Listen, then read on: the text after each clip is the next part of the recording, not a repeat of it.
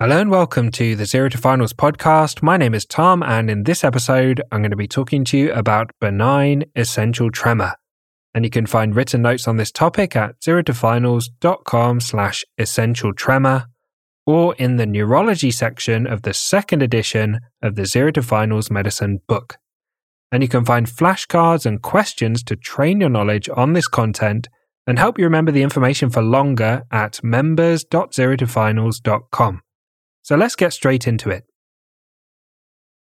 Benign essential tremor is a relatively common condition associated with older age. It's characterized by a fine tremor affecting all the voluntary muscles. It's most notable in the hands, but it can affect other areas, for example, causing a head tremor, a jaw tremor, and a vocal tremor. Let's talk about the features of benign essential tremor.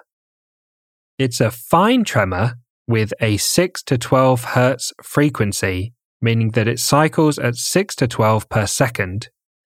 It's symmetrical, affecting both sides of the body. It's more prominent on voluntary movement, so when the patient reaches their hand out trying to do something, it makes the tremor more obvious. The tremor gets worse when the patient is tired, stressed, or has taken some caffeine.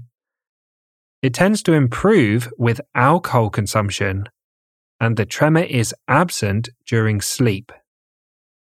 Let's talk about the differential diagnosis of a tremor. Benign essential tremor is diagnosed clinically based on the presenting features after excluding other causes of a tremor. Other important causes of a tremor include Parkinson's disease, multiple sclerosis, Huntington's disease, hyperthyroidism, a fever, alcohol withdrawal symptoms, caffeine, and drug induced, for example, with antipsychotic medications. Let's talk about management. There's no definitive treatment for benign essential tremor. The tremor is not harmful and it doesn't require treatment if it's not causing functional or psychological problems. Options for managing the symptoms are propranolol, which is a non selective beta blocker, and primidone, which is a barbiturate anti epileptic medication. So, thanks for listening to this episode on benign essential tremor. As always, a big thank you to Harry for perfectly editing the podcast.